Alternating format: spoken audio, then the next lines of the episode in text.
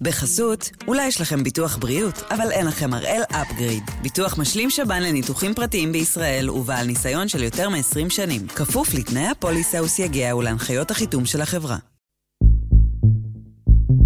היום יום שני, שישה במרץ, ואנחנו אחד ביום, מבית N12.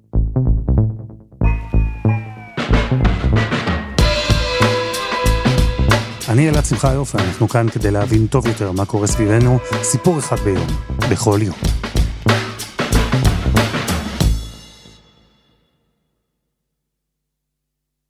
על שטח לא גדול מאוד התנקסו בשבוע האחרון שורה של אירועים קשים. האחים הלל ויגל יניב נרצחו בידי מחבל בכביש סמוך לחווארה, בפיגוע קטלני נוסף בשרשרת הולכת ומתארכת של פיגועים. בערב, עשרות מתיישבים יהודים הגיעו לחווארה, הציתו והרסו שם מבנים ורכוש. מאות יהודים עלו למאחז אביתר, אחר כך המאחז הזה פונה, פעילי ימין התנגדו לפינוי ויזמו צעדת מחאה, פעילי שמאל הגיעו לחווארה וערכו שם ביקור הזדהות. שבעה ימים עם כל כך הרבה אירועים, ועם כל כך הרבה מהמורכבות של השטח הלא מאוד גדול הזה, שבו שלוש צלעות של משולש אחד נמצאות בעצם ביחד, כל הזמן. צה"ל, אוכלוסייה פלסטינית ומתיישבים יהודים. אז הפעם אנחנו בשיחה כפולה, עם ניר דבורי ועם אוהד חמו, על המציאות המתוחה והמסובכת ששניהם מכירים מצוין, המציאות שמתרחשת בצפון השומרון.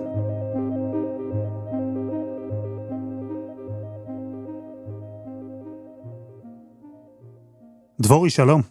שלום אלעד. שבוע עבר מאז הפיגוע הקשה בחווארה, המחבל או המחבלים נכון לרגע זה עדיין לא נתפסו. אנחנו יודעים לומר אם האנשים שביצעו את הפיגוע הגיעו מחווארה, מהכפר, כלומר, אם הסייען הגיע משם, אם תשתית כלשהי סופקה שם, איזשהו חיבור? הם עוד לא יודעים להגיד אה, בוודאות האם אה, אה, יש חיבור ישיר לחווארה. אני לא יכול להגיד מעבר לכך, אבל אני גם לא יודע להגיד, וזה ידעו רק שהאיש הזה ייתפס, ואם הוא ייתפס חי. האם הוא בחר את חווארה כמקום שבו הוא רוצה לעשות את הפיגוע משיקולים שהוא יודע שיש שם פקקים בשעות הצהריים, אנשים עומדים בתור ואפשר ובקל לפגוע במטרות שהוא מתכנן, וגם מדובר בעורק מרכזי של מרקם חיים כלכלי. גם ישראלים, גם פלסטינים עוצרים שם, קונים שם, ולמעשה מקיימים שם איזשהו, הייתי אומר, מסחר ערני ומשמעותי, שפיגוע מן הסוג הזה כמובן פוגע בדיוק בדבר הזה. הסיבה שאני שואל דבורי היא כי כמה שעות אחרי הפיגוע באותו ערב, הכפר חווארה עלה באש, שורה של פרעות והצתות כנקמה מצד מתיישבים יהודים. מה אנחנו יודעים היום על האופן שבו האירוע הזה בכלל קרה? זה אירוע אה, מאוד משמעותי ומאוד חריג ומאוד חמור מבחינת מערכת הביטחון, אבל גם מבחינת אה, מדינת ישראל. והוא גם היה מאוד מתוכנן, כי בחסות של אה, מחאה שהייתה אמורה להיות מחאה רגועה של אנשים שבאים להתייחד ובאים למחות על רצח שניים מהחברים שלהם, בעצם מתוך ה-400 האלה יש כ-50 שהם מוגדרים הגרעין הקשה, תושבי האזור רובם, אבל לא רק, והם עם תוכנית מגירה שחיכתה לזמן פעולה, כך על פי גורמי הביטחון. הם מכינים מיכלי דלק, הם מכינים למעלה מ-50 בקבוקי תבערה. הם יודעים לאן לגשת בחווארה, שזה לא הרחוב המרכזי שהם יודעים שיש בו מצלמות של החנויות, אלא הסמטאות הסמוכות.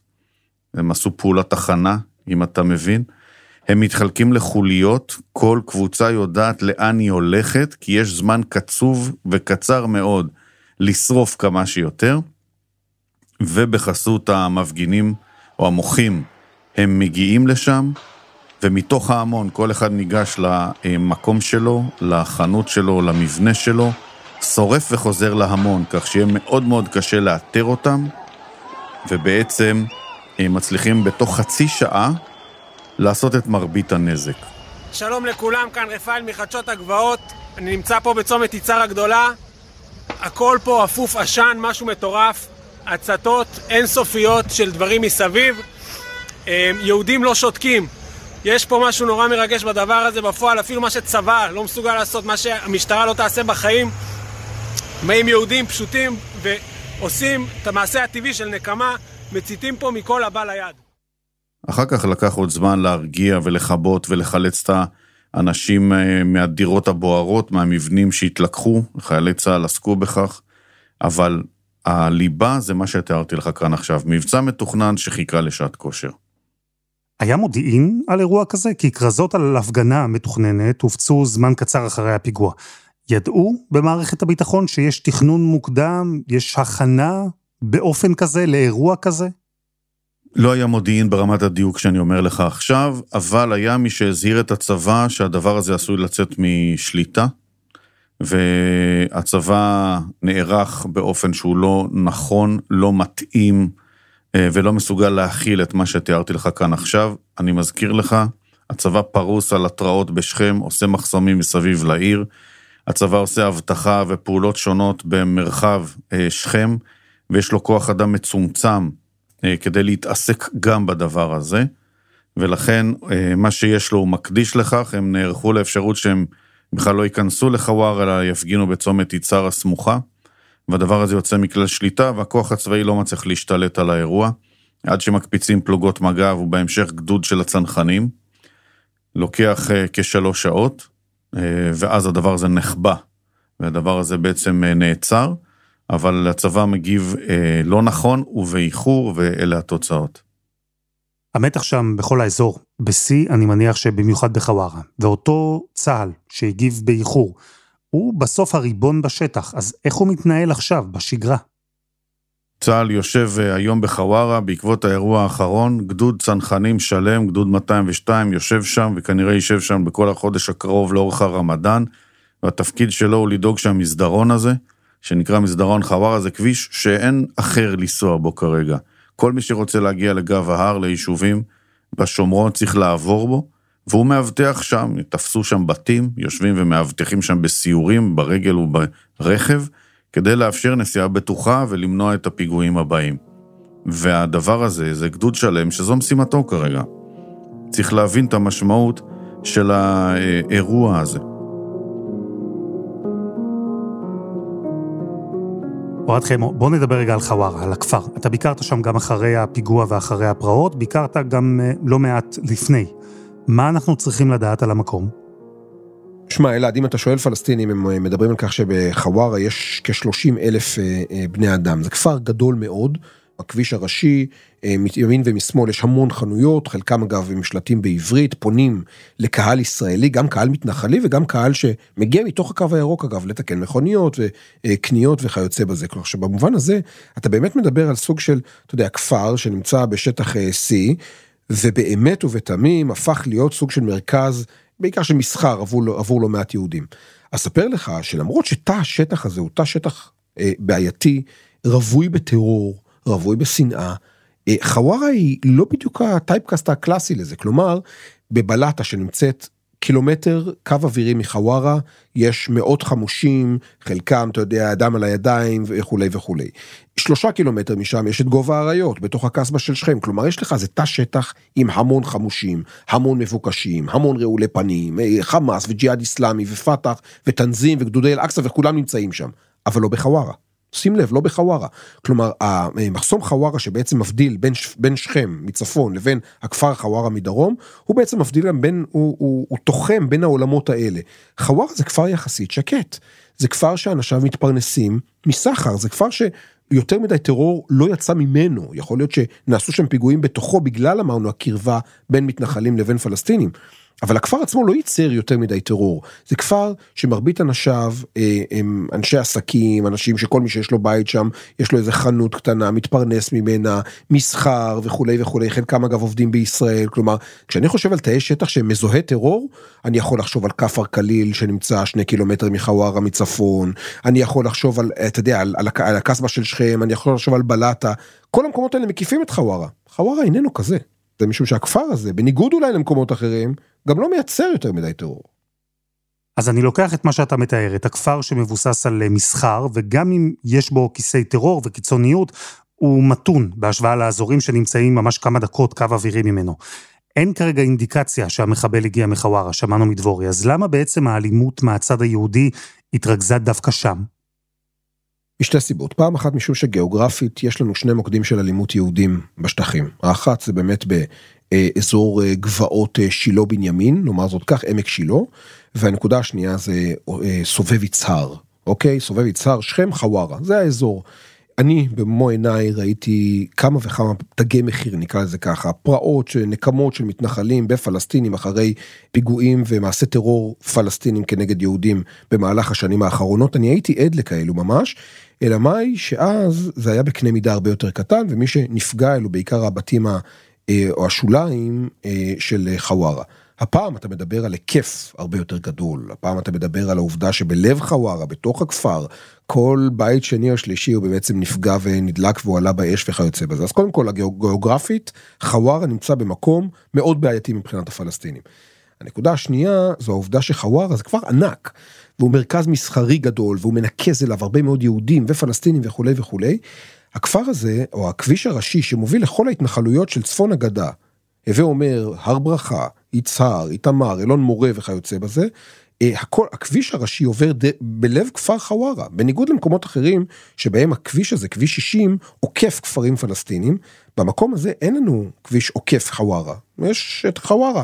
כלומר בכביש אחד אתה רואה יהודים שנוסעים לכל ההתנחלויות באזור ואלה נחשבות לחלק לפחות חלקן להתנחלויות מהיותר קיצוניות שיש נאמר זאת כך. אתה מדבר על פלסטינים שמכל האזור הזה כל הכפרים עוריף ובטא וחווארה עצמו ושכם כולם משתמשים בכביש הזה וכמובן הצבא שיושב שם כלומר בסוף אתה מדבר על כביש ארבעה נתיבים בחלק מהמקומות שני נתיבים שבהם כולם משתמשים אחד ליד השני.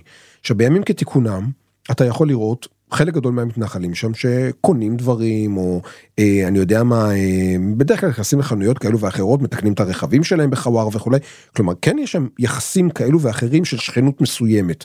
אמר לי אחד הנפגעים מישהו שביתו עלה באש הוא אמר לי אתה יודע אני, אני ממש זיהיתי חלק מהלקוחות שלי לקוחות שלי ש... ביום יום במהלך הבוקר הם באים לקנות אצלי ובערב הם שורפים לי שורפים לי את הבית. هدول الزباين تبعك؟ في قسم منهم من زبايننا يعني وجوه بتشوف هم يعني بيجوا عندنا. הוא אמר לי בבוקר באים אלינו וקונים מאיתנו ובערב שורפים שורפים לנו את הבתים ואת החנויות. אז חלק מהעניין זה באמת העובדה שחווארה בניגוד למקומות אחרים הוא אחד המקומות היחידים בשטחים ששם אתה רואה את כולם נמצאים ביחד ומפה הוא באמת הופך את המקום הזה לכל כך רגיש וכל כך בעייתי. אתה אומר שכולם מעורבבים שם ביחד והרבה מהערבוב הזה הוא על כביש, כביש 60. כולם נוסעים באותו מקטע על אותו מקום, ואולי הדוגמה הטובה ביותר שממחישה את זה, היא מה שהמצלמה שלך קלטה בביקור שלך שם בחווארה. כי בסוף הכתבה רואים מתיישב יהודי שהגיע לחווארה, יצא מהרכב שלו, הלך לכיוונך, וניהל שם שיח מאוד מתוח ומאוד טעון. מה שתיארת עכשיו הוא מדויק מאוד, למעט דבר אחד, הוא לא יצא מהאוטו, הוא הלך ברגל. הוא הלך ברגל, ברגל מצומת יצהר, כשבעצם עשרות לדעתי זוגות עיניים אה, של פלסטינים אה, בוהות בו, מסתכלות עליו. מתנחל, יהודי, דתי, כמה ימים לאחר אותו פוגרום איום ונורא שראינו בחווארה, והוא מגיע בלי שום חשש, הוא ראה אותי מרחוק, זיהה אותי והוא רצה להעביר מסר. כולם פה, אחד אחד רוצחים, אני נוסע פה יום יום, רוצחים אותי, אתה מגיע עכשיו לדבר עם הרוצחים שלי, סבבה? הם עכשיו פה ליד המצלמה, מתייפפים, רצחו לי חבר. רצחו לי חבר. עומדים שם קבוצה של פלסטינים, חלקם אגב אסירים לשעבר, וזה היה פשוט מדהים לראות את זה, אתה יודע, מצד אחד, הייתי אומר, חלקם לפחות אולטרה קיצוניים פלסטינים, אולטרה קיצוני יהודי, מתעמתים עימות קולני ביניהם. אתה מדבר איתם? למה לא ידבר איתם? אתה מדבר איתם? מי אתה בכלל? אתה מדבר איתם? תגיד לי, יואד, אתה אח שלי. חתיכת מגעיל. כן, מצלמה. תקשורת, אתם אחים שלי. חתיכת מגעיל. למה אתם מדברים איתם? הם רוצחים אותי יום יום. המילה הכי גרועה שנמצא בעולם. אתה מבין מה אני אומר לך, אוהד? מי אתה? אם הם לא רוצחים, הם אנסים. אתה רוצה לדבר איתו? לא, אני מדבר איתך, אוהד, כי אתה אח שלי, אני מדבר עם התקשורת, מי ששומע אותי, אחים שלי, תתעוררו. אני, רצחו לי פה אח, רצחו לי פה אח, אני מתאמץ כדי לעמוד פה. אני מתאמץ לעמוד פה. אם הם לא רוצחים, הם אנסים. אם הם לא אנסים, הם גנבים! ואם הם לא, הם מתחתנו עם הבנות שלנו! סבבה? הם מתחתנו עם הבנות שלנו, מובן לכם? יום טוב! אתם כולכם הולכים למות! אנחנו רוצים למות? אנחנו לא, אנחנו לא נעזוב פה את הארץ! בלי חשש, הוא אומר להם, אתם בסוף כולכם תמותו, שני חיילי צה"ל שנמצאים שם, אה, ואני חושב שזה חלק גדול מהסיפור, זה בדיוק התמונה הזאת, אתה יודע, ללכוד את המשולש הזה של חיילים מצד אחד, אה, מתנחלים מצד שני ופלסטינים מצד שלישי, משולש שמתנקז לתוך חווארה. אבל חמא, אני רוצה להבין רגע את חלוקת הסמכויות. חווארה נמצאת בשטח C, כלומר צה"ל הוא הריבון, הוא מנהל גם את ההיבטים הצבאיים וגם את האזרחיים. ואם לדוגמה מתיישבים יהודים, אזרחים ישראלים, מבצעים שם פשע, אז הצבא אמור לעצור אותם? איך זה בעצם עובד? זו באמת אחת הבעיות הגדולות בהקשר הזה, משום שאתה יודע, יש שם ממש אה, תחום מאוד אפור. מצד אחד, הריבון בשטח הוא צבא הגנה לישראל. וכשחיילי צה"ל רואים מתנחלים או פעילי ימין או אנשי היהודים שבאמת מבצעים פשיעה לאומנית, הם אמורים למנוע מהם, לעצור אותם פיזית, זאת אומרת לעצור בהם מלבצע את זממם, ולהמתין או לעכב אותם עד שאשר המשטרה מגיעה, המשטרה היא היחידה בעצם שיכולה לעצור אזרחים ישראלים. זה מה שכתוב בספר. זה התפקיד של המשטרה. אבל המשטרה לא נוכחת. וזו אחת הבעיות באמת הגדולות ביותר שיש. עכשיו, תשמע, אם אני מסתכל על הכלים שיש למערכת הביטחון להתמודד עם הדבר הזה, יש שני כלים קלאסיים. האחד זה מעצרים מנהליים, והשני זה צווי הרחקה. אז בואו נדבר על מעצרים מנהליים. זה צעד שהוא דרקוני, זה צעד שהוא מפחיד.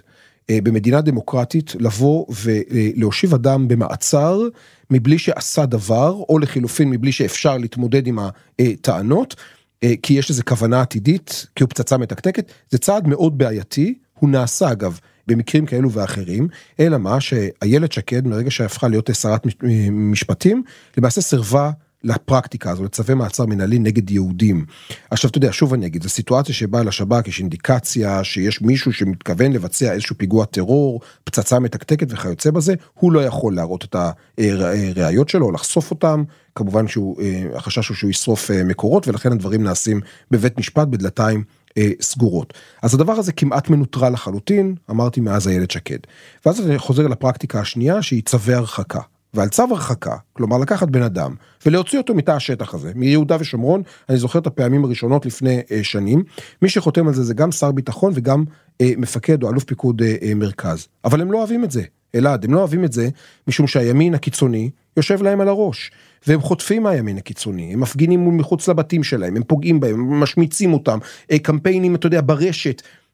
אה, פוליטיקאים לא יכולים כמעט לעשות את הדבר הזה, ולכן במקום שהפעילי הימין הקיצוני יהיו מורתעים, אה, אנשי מערכת הביטחון הם אלו שמורתעים, זה פשוט מציאות מטורפת.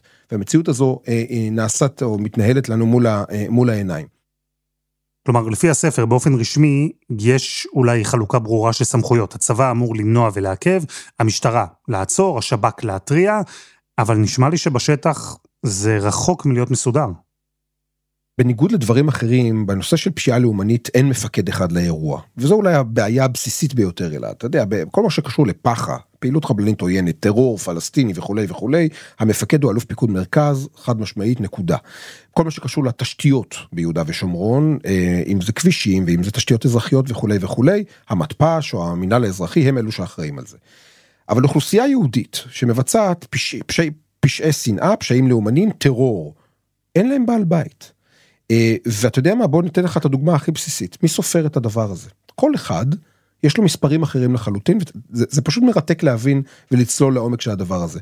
מצד אחד בא צבא הגנה לישראל, המינהל האזרחי, הם סופרים, למשל בשנת 2022, ראינו 950 אירועי פשיעה לאומנית ביהודה ושומרון, כמעט אלף אירועים שנעשו על ידי יהודים. המשטרה, אם תשאל אותם, אמרו לך בערך משהו כמו שליש מזה. תשאל למה שליש, משום שרק באירועים שהוגשו תלונות במשטרה, המשטרה סופרת אותם. האירוע שלא לא הוגשה תלונה, הוא לא נספר. השב"כ יגיד מספר אחר לחלוטין. שם למשל לא סופרים פשיעה חקלאית, כלומר, אתה יודע, פגיעה בעצי זית, שריפה של עצי זית וכולי, בשב"כ לא אה, סופרים אותם. כך שבמובן הזה, קודם כל אין מפקד אחד לדבר הזה, אין גבולות גזרה ברורים. וזה אני חושב חלק מה, מהקושי, מהבעייתיות אה, בנושא הזה. אז בוא נתמקד לרגע בצה"ל, כי אמרנו, הוא הריבון. ובוואקום המסוים שנוצר, צה"ל מוצא את עצמו פועל גם מול אוכלוסייה אזרחית בשני הצדדים, באופן רציף. המתיישבים, או לפחות אותן קבוצות קיצוניות בתוך המתיישבים, טוענים שצה"ל מפריע להם, שהוא פועל נגדם. והפלסטינים בחווארה, אני מניח שגם הם רואים בצבא גורם מפריע, שפועל לכאורה נגדם. אתה לא טועה, זה נכון, אני אגיד לך יותר מזה, אלעד, אחת הבעיות של הפלסטינים בימים אלו, זה שהם טוענים שהחיילים הם ממש אה, לצידם של המתנחלים. וכל מי שהיה שם, כל עדי ראייה מתארים לי, אני לא שופט עכשיו, אני רק מספר, הם מתארים לי ואומרים, החיילים היו שם, הם עמדו שם איתם, הם לא הגנו, לא רק שהם לא הגנו, כשאנחנו ניסינו להגן על עצמנו, אז הם, אה, הם ירו גז מדמיע וכולי וכולי לעבר אותם אה, פלסטינים שנמצאים שם. אתה יודע, ואז אמר שם מישהו, גם בכתבה, אתה ראית את זה, אמר שם איזה מישהו משפט, אה, משפט מטורף אני חושב, הוא אמר, תעיף את הצבא מפה, ותראה איך הילדים שלנו, הם רודפים אחרי המתנחלים עד לצומת תפוח, עד לזעתרה. כלומר, זה לא כוחות, זה לא כוחות שהצבא נמצא איתם, ברגע שזה הם, הם והצבא, אז, אז אנחנו מתמודדים בעצם מול משהו שהוא בלתי אפשרי. תעיף את הצבא מהמשוואה הזו ותראה איך אנחנו יודעים להתמודד עם המתנחלים. חושב שאף אחד לא רוצה להגיע לסיטואציה הזו כי זה באמת עלול להיות אה, עלול להיות נורא. אבל אה, אבל כן אתה יודע אתה, אנחנו חוזרים לאותה נקודה שבה חיילים שלא הוכשרו לדבר הזה זה לא התפקיד שלהם אף חייל בצבא אמא ששולחת ילד בן 18 לצבא לא מצפה ממנו להתמודד מול סיטואציות כאלה שבהם הוא יצטרך למנוע מיהודים לפגוע בפלסטינים וכולי וכולי זה לא הסיפור בשביל זה אנשים לא אה, לא מתגייסים ולכן אני חושב שבאמת חלק מהמורכבות באמת מתמצתת. לנקודה הזו, לתמונה הזו שאתה מתאר פה. חסות אחת וממש מיד חוזרים.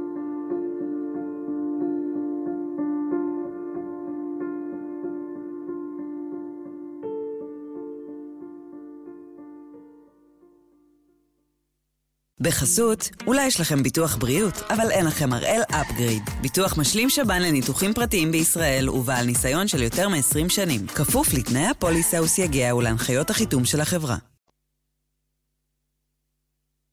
אנחנו עם המציאות הסבוכה בשטחים בכלל, אבל בשבוע האחרון מורגשת במיוחד בחווארה. נקודת מפגש בלתי אמצעית בין מתיישבים יהודים, פלסטינים מקומיים וחיילי צה"ל.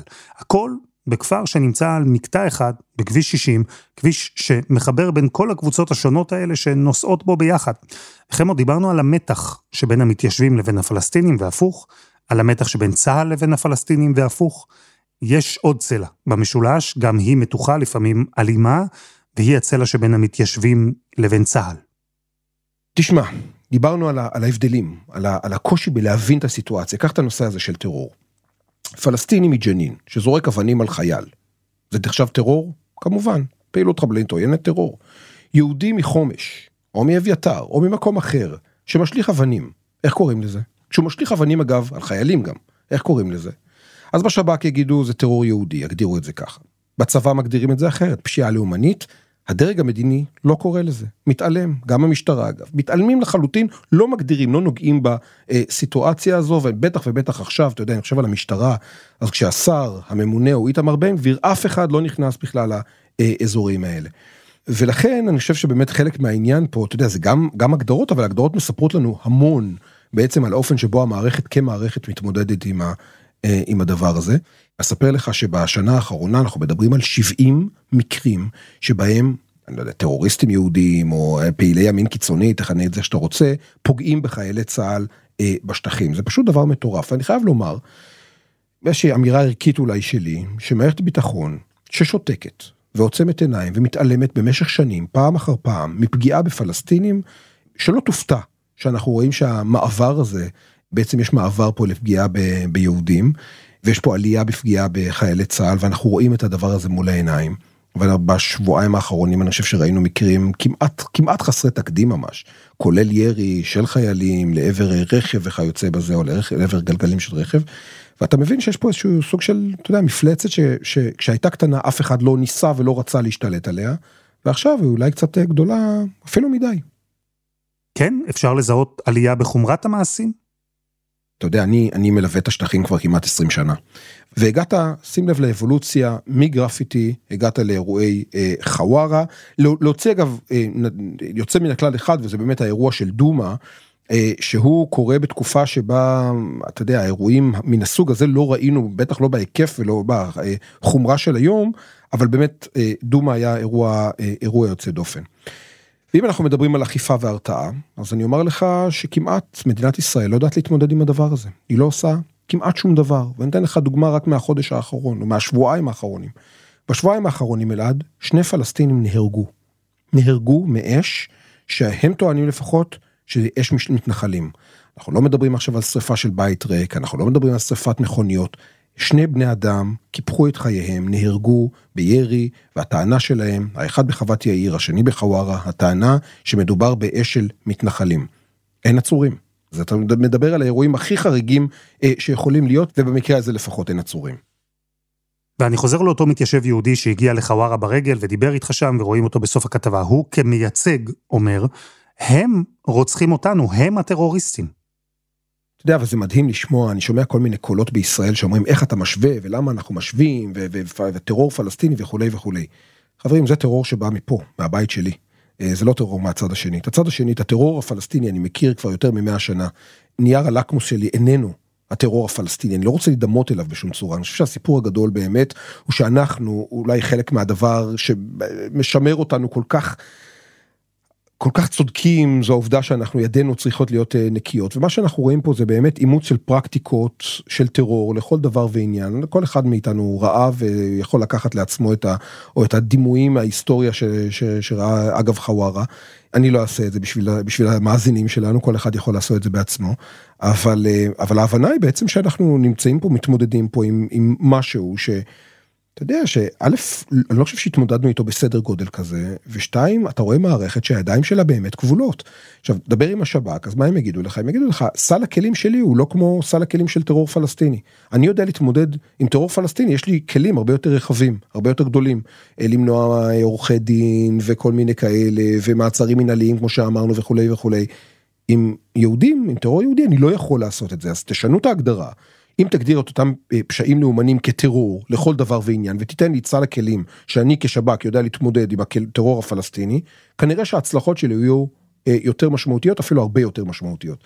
אבל הם לא מקבלים את הכלים האלה, אף אה, פוליטיקאי, בטח ובטח מהימין, שרוצה לשרוד פוליטית, בוא נאמר זאת כך, לא יכול לאפשר, לאפשר לשב"כ להתנהל מול טרור יהודי כמו שהוא מתנהל מול טרור פלסטיני, ובין היתר זו אחת הסיבות לכך שאנחנו נמצאים בנקודה הזו.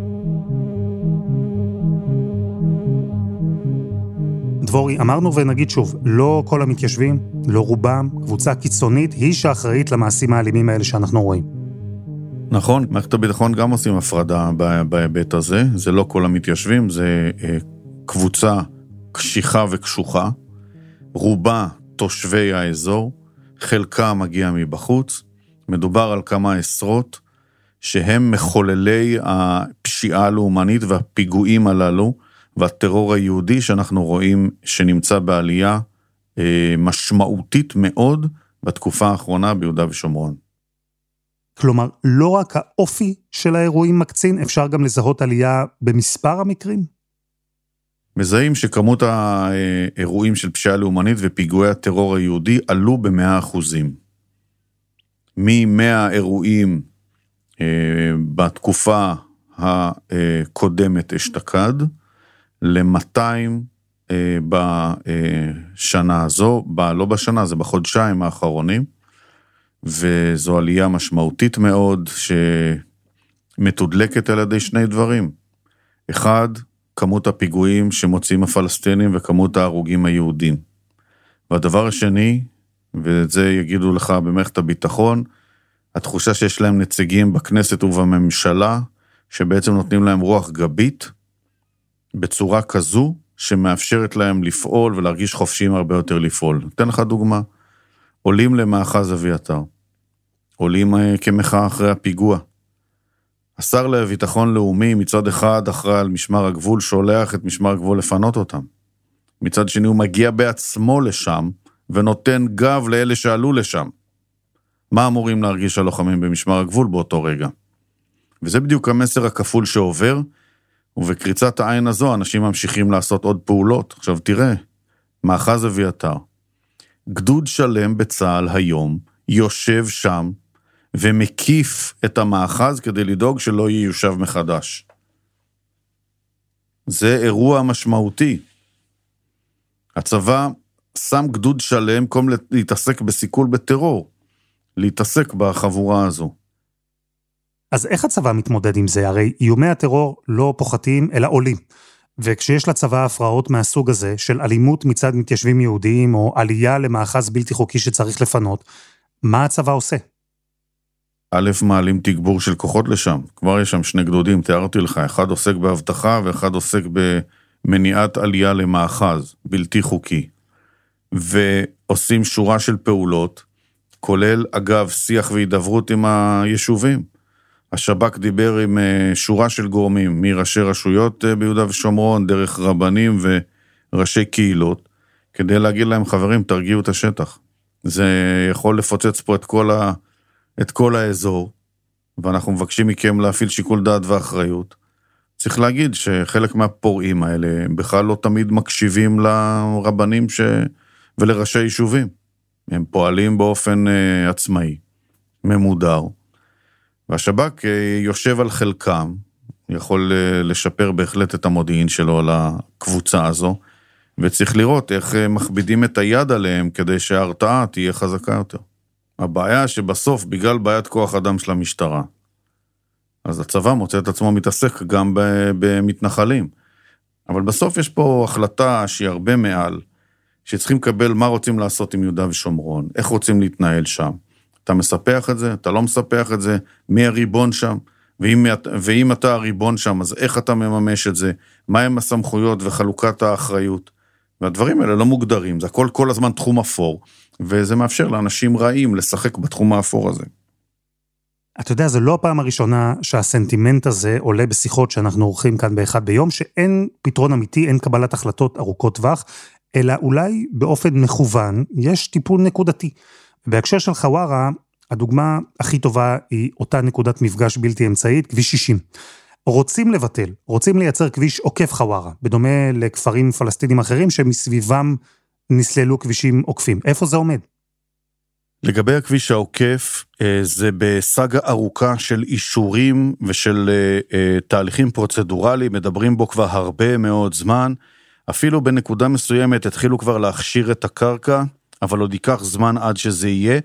כמובן שיהיה כביש עוקף, זה ישפיע על הכלכלה של הכפר, כי הריכוז של התחבורה כבר לא תעבור דרכו. הם יצטרכו להתמקד ב...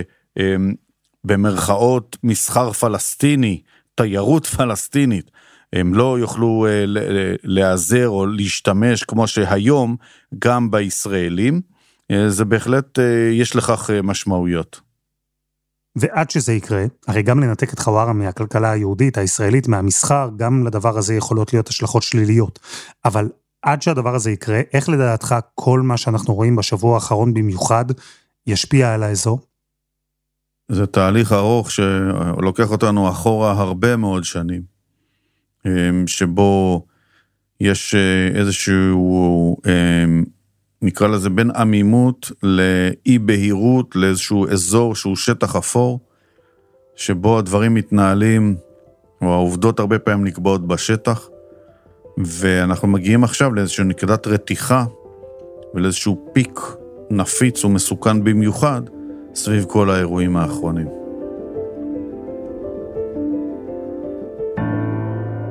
דבורי, תודה. תודה, אלעד. ותודה לאוהד חמו.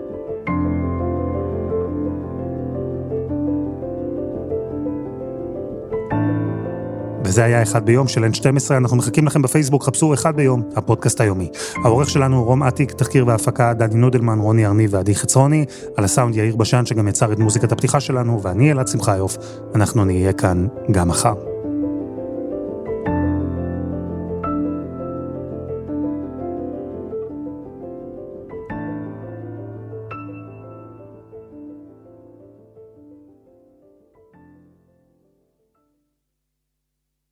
בחסות, אולי יש לכם ביטוח בריאות, אבל אין לכם הראל אפגריד. ביטוח משלים שב"ן לניתוחים פרטיים בישראל ובעל ניסיון של יותר מ-20 שנים. כפוף לתנאי הפוליסה וסייגיה ולהנחיות החיתום של החברה.